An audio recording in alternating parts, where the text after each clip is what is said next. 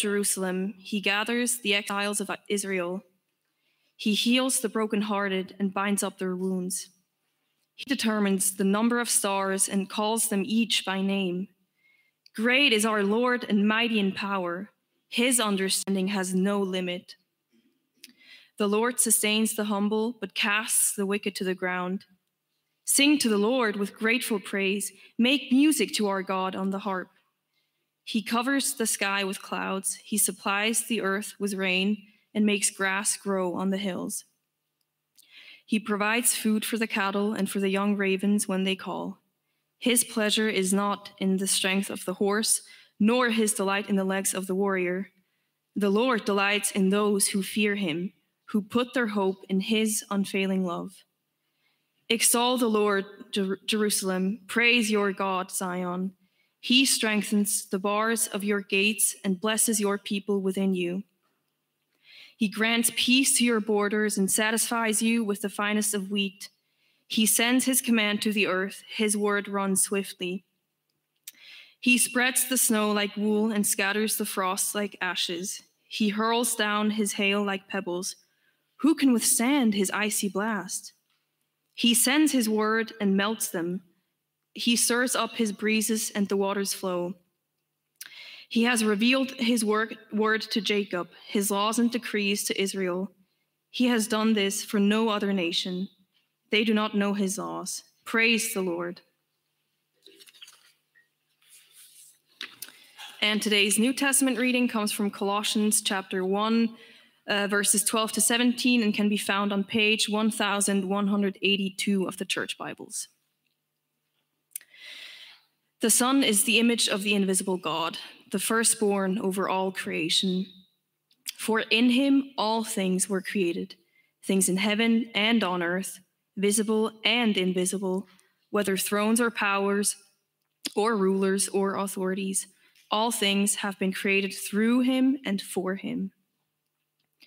He is before all things, and in him all things hold together. And he is the head of the body, the church.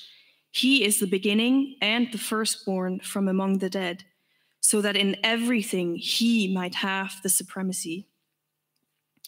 For God was pleased to have all his fullness dwell in him, and through him to reconcile to himself all things whether things on earth or things in heaven, by making peace through his blood shed on the cross.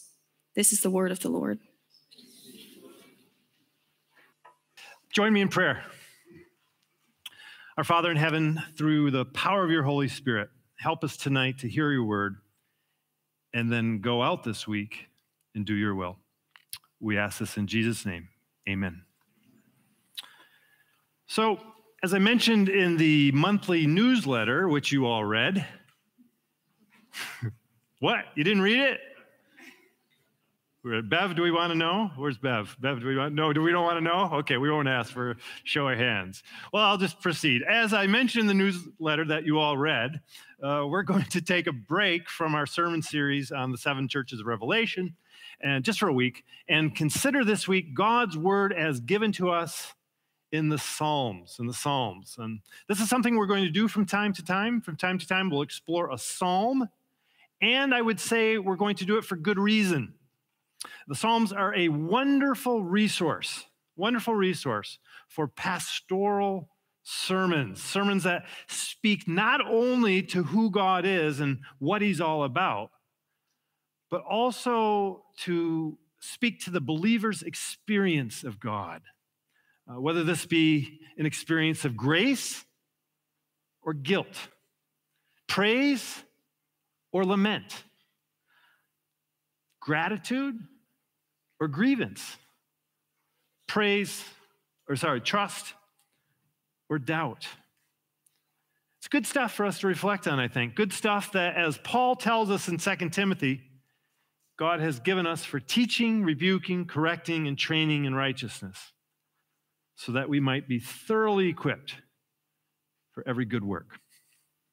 Okay, so as we, as we prepare now to dive into Psalm 147, let me ask you this Does anyone here at home or at work or at school or even at church feel that they're wearing too many hats. The students say, Well, what do you mean? I'm a student. That's all I have to do, right? I don't have any other hats. Uh, anyone? Yeah, a few people. Okay, right? Uh, let me explain, in case you've never heard that. I know that's an English phrase, or maybe, no, it's, yeah, English American phrase, wearing hats. Let me just explain what wearing hats uh, is about, just in case you don't know. Um, so, a hat, as many of you know, is an identifier or indicator of your job. Uh, a pilot wears a pilot's hat, a firefighter wears a firefighter's hat, a London Bobby wears a London Bobby's hat, a beekeeper wears a beekeeper's hat. So, hats, the hats we wear, can often say a lot about the jobs we do.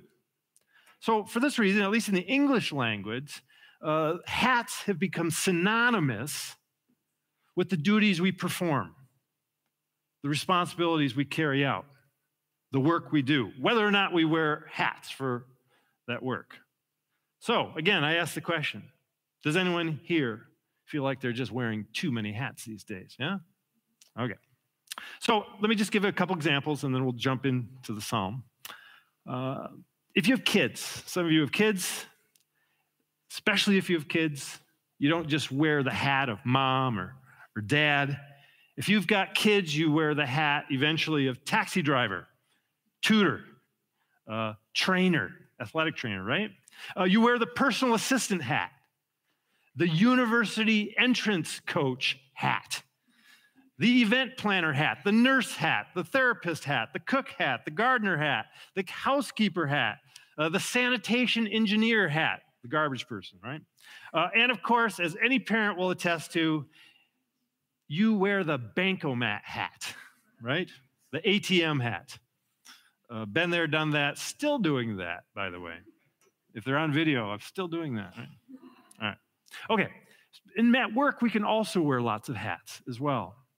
If you're a manager, for example, in a company, uh, maybe you have to wear the playground supervisor hat at your work, uh, the kindergarten teacher hat at your work, the jockey hat, right? Motivational speaker hat, the agony aunt hat. Anyone uh, familiar with that? Agony aunt, right? I think that's a Britishism, right? Okay. Uh, psychologist hat, right? Referee hat, that's one you're going to wear as a manager at workplace. So, again, these hats speak to the roles we play in life, the many roles we play in life. None of us is just one thing. We are all many things. We wear many hats and play many roles. But that said, that said, we should admit that whatever we whatever hat we wear, whatever roles we play in life, they're nothing compared to the many roles God plays, and metaphorically speaking, the many hats God wears. He's got us completely beat in this regard. The diversity of his hats, the breadth of his hats. Awesome to consider. So let's do that now. A little bit different of a sermon tonight. We're just going to consider the diversity of God's hats, uh, the breadth of his roles in our lives. And in this, I hope what we're going to find tonight is renewed occasion for praise and thanksgiving to him.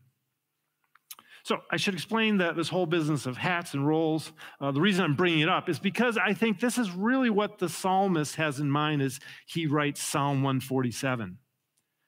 Um, of course, this is a psalm to the one God of Israel. This is not a psalm to multiple gods. But it, is a psalm of praise to this one God in all his various and sundry roles. This is not just a psalm of praise to God the Creator, or God the Savior, or God the Creator, God the Healer, God the Lawgiver, God the Comforter. It's a psalm to all of those roles, all of those hats. It's a psalm of praise again to the only one true God. So, now before we look at the first verse of the psalm, let me just mention a challenge that presents itself to both the preacher and the listener uh, to Psalm 147. The preacher's dream as you approach a text, the, the preacher's dream with respect to a psalm or any passage for that matter, a preacher's dream is a passage which divides itself up nicely into points, right? So, for example, with 147, it would have been so nice for the psalmist, for my benefit, uh, to have separated his praise for the different roles of God's into very distinct sections. Uh, the first section of the psalm, for example, could have been praise to God the Creator. The second section could have been uh, praise to God the Healer. And third section, praise to God the Savior. Psalmist could have done this, and it would have made my job as a preacher and your jobs as listeners much easier. Instead, what the psalmist has done here is he has woven all these different roles in and through each other in this psalm. They're like, best analogy I give is some of you might have seen a reed basket. You have reeds woven in and through each other to make a basket. That's kind of what this psalm is a reed basket woven, uh, the reeds woven together with the roles and the hats of God. So it makes it hard to listen to, perhaps, makes it hard to preach. But as we'll find out later, the psalmist weaving these roles in and through each other, it serves the purpose of the Holy Spirit, I believe, in this respect. How that is, we're going to find out in a bit. So sit tight for that. Let's, though, start at the beginning of the psalm in order to explore the psalm. And you'll definitely, if you have the, uh, the piece of paper with the text out, uh, you want to look at that. And if you have a Bible with you, look at that as well. So the, the psalm is, is bookended with this praise the Lord, praise the Lord. So obviously, what we're dealing with is a psalm of praise here. Praise the Lord. Uh, most psalms of praise are about celebrating who God is and what he's all about. And this one is no exception. After a call to praise in verse 1, how good it is to sing praises to our God, how pleasant and fitting to praise him, we find the psalmist then celebrating God, celebrating him and his actions, God and his roles too right? So, verse 2, we see God celebrate as the faithful restorer of his people. This is what he says. This is what the psalmist says about uh, God as the faithful restorer of his people. He says, The Lord builds up Jerusalem, he gathers the exiles of Israel. Okay, so anyone know the backstory to this? This talk about exiles and restoring them? All right, in case you're hazy on that, let me give you the backstory. The backstory to this little expression of praise is that God's people, the Israelites, had been conquered by the Babylonians. And they had been exiled to Babylon in order to be slaves. But God didn't forget his people there in Babylon. He brought them back home again, he restored them to their homeland. And so, in this way, he provided for them as a community, he provided for them as a people. He gave them a place to call home again. That is what he is being thanked for here. That he gave them a home, restored their homeland to them. But as we'll see now in verse 3, as we look ahead, he provided not only a place of dwelling for his people, he provided for their emotional and spiritual needs as well. In verse 3, we read this He, God, heals the brokenhearted and binds up their wounds. So this is God as the healer of hearts and the love he showed by bringing his people back to their homeland, back into his presence, back into his grace, back into his favor. This went a long ways in healing the emotional and spiritual wounds that his people had experienced when he, God, had allowed them to be taken, carted off to Babylon to be slaves. So, once feeling totally abandoned by God, his people now felt accepted by God again loved by God, in his favor. And this healed their hearts. So, God's role here as a healer of broken hearts has a relational intimacy about it. It's all about the closeness he feels to his people. It's all about the closeness his people feel to him, which, of course, fits perfectly with the next role we see him praised for. And that's in verse 4. Take a look his role of star creator and star namer. He determines the number of stars, he calls them each by name. So, I don't know if you caught it. Sometimes irony is hard to catch. But I was being a little ironic there when I said it fit perfectly with the role he played before. In a sense, I don't think these two roles that we've just talked about go well at all together. In my puny human mind, please no amens, in my puny human mind, a being who has a capacity for such relational intimacy as God does with his people would not naturally be then a being who can also speak the vast universe into existence and possess infinite knowledge of its content. One role, after all, is about being near and by. The other role is about being above and beyond. One role is about gentleness and tenderness. The other role is about power and might. One necessitates a light touch, the other necessitates brute force. To be one and the same, to be able to be intimate healer and awesome creator. Analogy here. Uh, and by the way, I like to give analogies. Most of them are bad, bad analogies, but almost all analogies are by nature bad. So let's just see if this one fits. To be intimate healer and awesome creator, it's a bit like being a celebrated ballet dancer, able at the same time to be an Olympic weightlifter. Wouldn't you like to see that? Right? Ballet dancer, weightlifter, all in one. The two, of course, aren't a natural pairing. And by the way, whenever I mention something like that, almost every single time someone comes up to me after the service and says, I know someone who's a ballet dancer and a weightlifter. So I just appreciate you didn't shout that out during the service, okay? You can tell me afterward in a hushed tone if you like, but all right. It's not a natural pairing, right? It's not a natural pairing. But then, of course, God isn't natural, is he? Meaning, he's not of nature.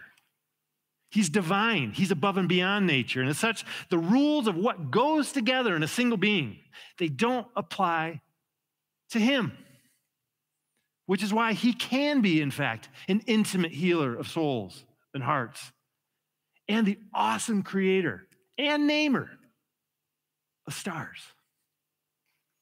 The next two verses, once again, echo this juxtaposition of the vastness of his capabilities with the closeness of his concerns. Verse 6 Great is our Lord, mighty in power. His understanding has no limit. The Lord sustains the humble, but casts the wicked to the ground. So here again, we learn that God is mighty in power and limitless in understanding, above and beyond God. But yet, yet, the lowest of the low in society, he's concerned about giving them justice in the face of their oppressors. He goes from naming the stars in the universe to caring for the least, the last, and the lost on earth. Just like that. All in a day's work for the great God of the universe and for the good God of his people. The psalmist continues on like this for the whole rest of the psalm, giving praise to God for all the different roles he plays and all the different capabilities he possesses. And all these add up to a God who provides for his people in so many different ways. Look now at verse 8. See if you can figure out what the psalmist is saying here with regard to God's provision or what he's providing. Verse 8 He covers the sky with clouds, supplies the earth with rain, and he makes grass grow in the hills. Right. So, God, the provider of rain, God, the provider for the natural world. And then look at verse 9. What is the psalmist saying here that God is providing? Pretty simple. Provides food for the cattle and for the young ravens when they call. So again, he's caring for his creation, caring for his creation. Verse 12 through 14 is a little trickier. Take a look at those verses and, and try to think to yourself, what is God providing in, in this case, in these verses? This isn't is quite as easy as the other ones. And I'll read it in just a bit. I'll give you a second to look at it. What's his provision here?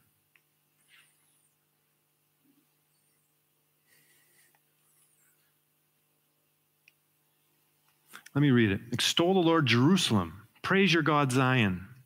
He strengthens the bars of your gates, blesses your people within you. He grants peace to your borders and satisfies you with finest wheat. So, this is about God's provision of peace, of protection, of property for his people in the Old Testament, the people of Israel. And then he goes on another, another role of God, another way of providing. Verse 16 through 18, look what the psalmist says there. Just read through that on your own. What is God providing here? What role is he playing here? What hat is he wearing?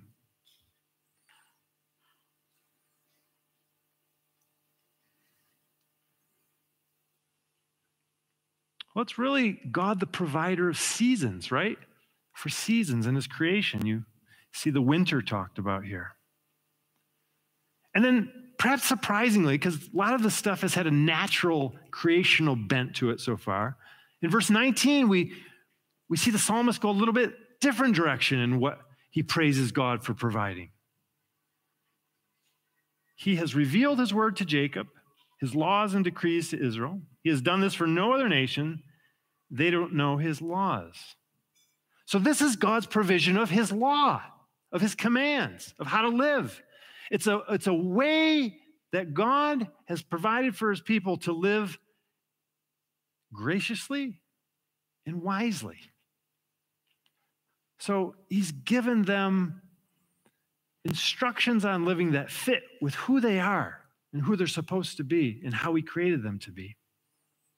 Okay, so long story short, many kinds of provisions here for which praise is justified. The recipient, though, of the praise is just one. Many kinds of provisions, one provider, and that is the one true God. I said earlier in the sermon that for the preacher, this psalm can be a bit challenging, and for the listener, this psalm is challenging. Again, please, no amen right there. Uh, reserve your amen for later there. Um, it's because the psalmist here, he doesn't keep these roles of God distinct from each other. Again, we've got a lot of this going on in the psalm. He's woven these roles of God in and through each other, like reeds in a basket, making them difficult for us to pull apart and get at, perhaps. As I thought about this, though, as I thought about this, eventually it made perfect sense to me. It made perfect sense to me that the psalmist wrote here what he wrote by the inspiration of the Holy Spirit. It makes perfect sense, his weaving of God's roles in and through each other. Because this actually reflects the nature of God, doesn't it?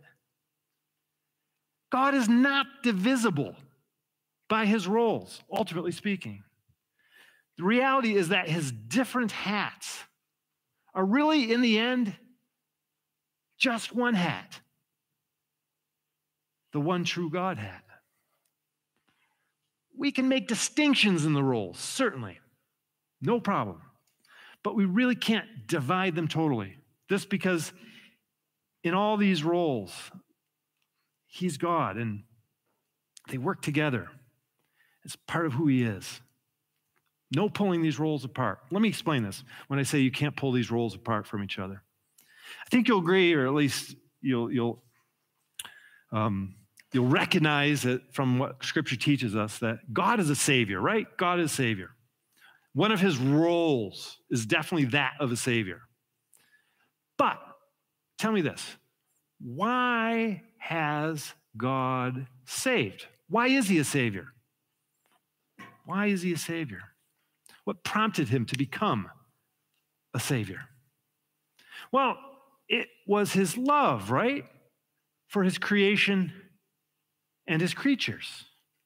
The reason he loved the world so much, he sent his only son into the world to save it, was because he had created it and the people in it. His desire to save, then, his desire to save, is born in part, at least, out of his ability to create. So again, you see, you can't pull these roles completely apart his roles of Savior and Creator. You can't pull them apart any more than you can divide the many roles involved in being a parent. In the case of being a parent, these roles are just part of being a loving, caring parent.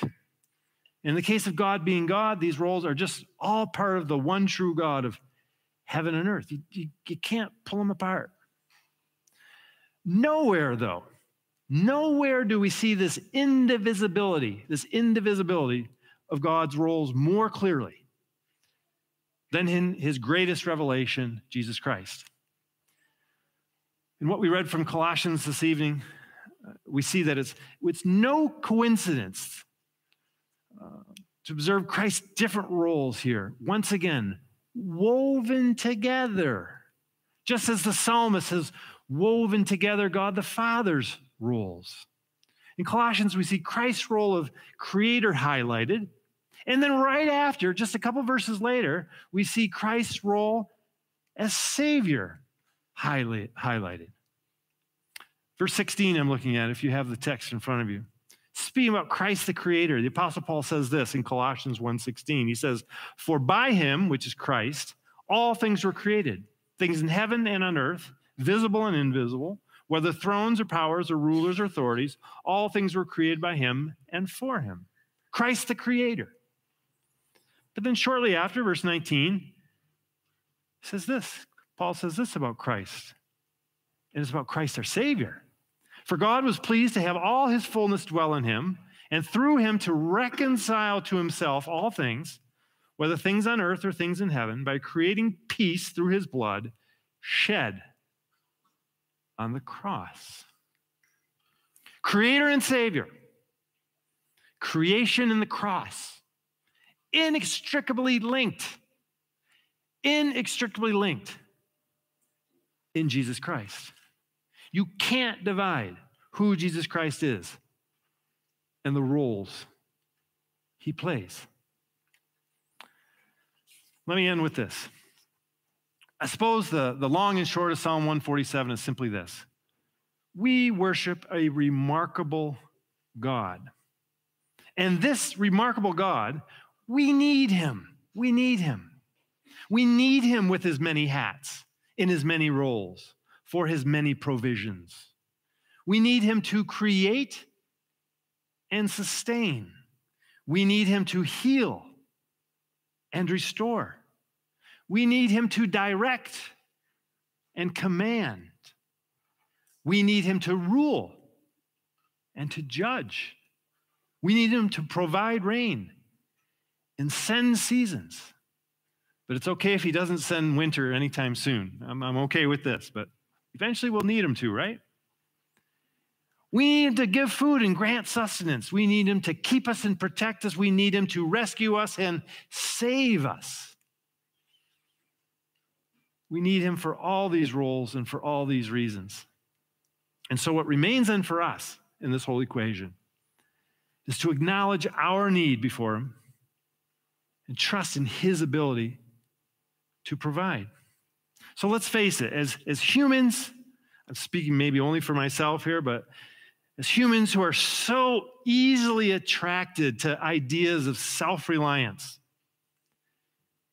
as humans so prone to delusions of self sufficiency,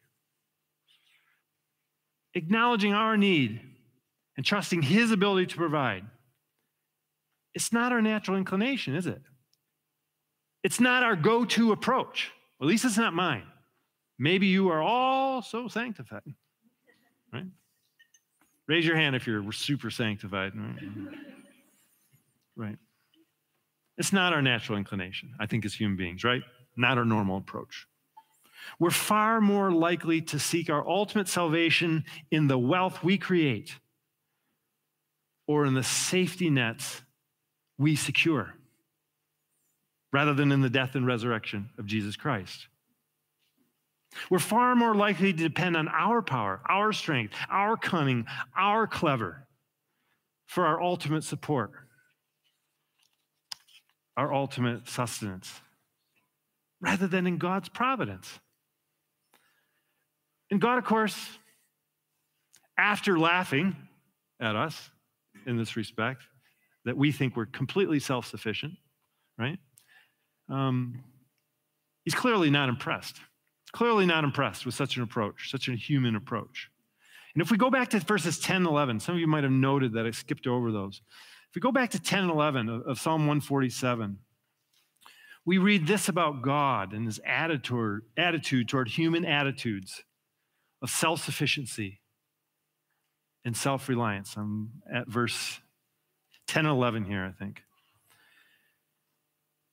His pleasure, God's pleasure, is not in the strength of the horse, nor his delight in the legs of the warrior. So that's kind of a maybe outdated phrase for us as far as understanding.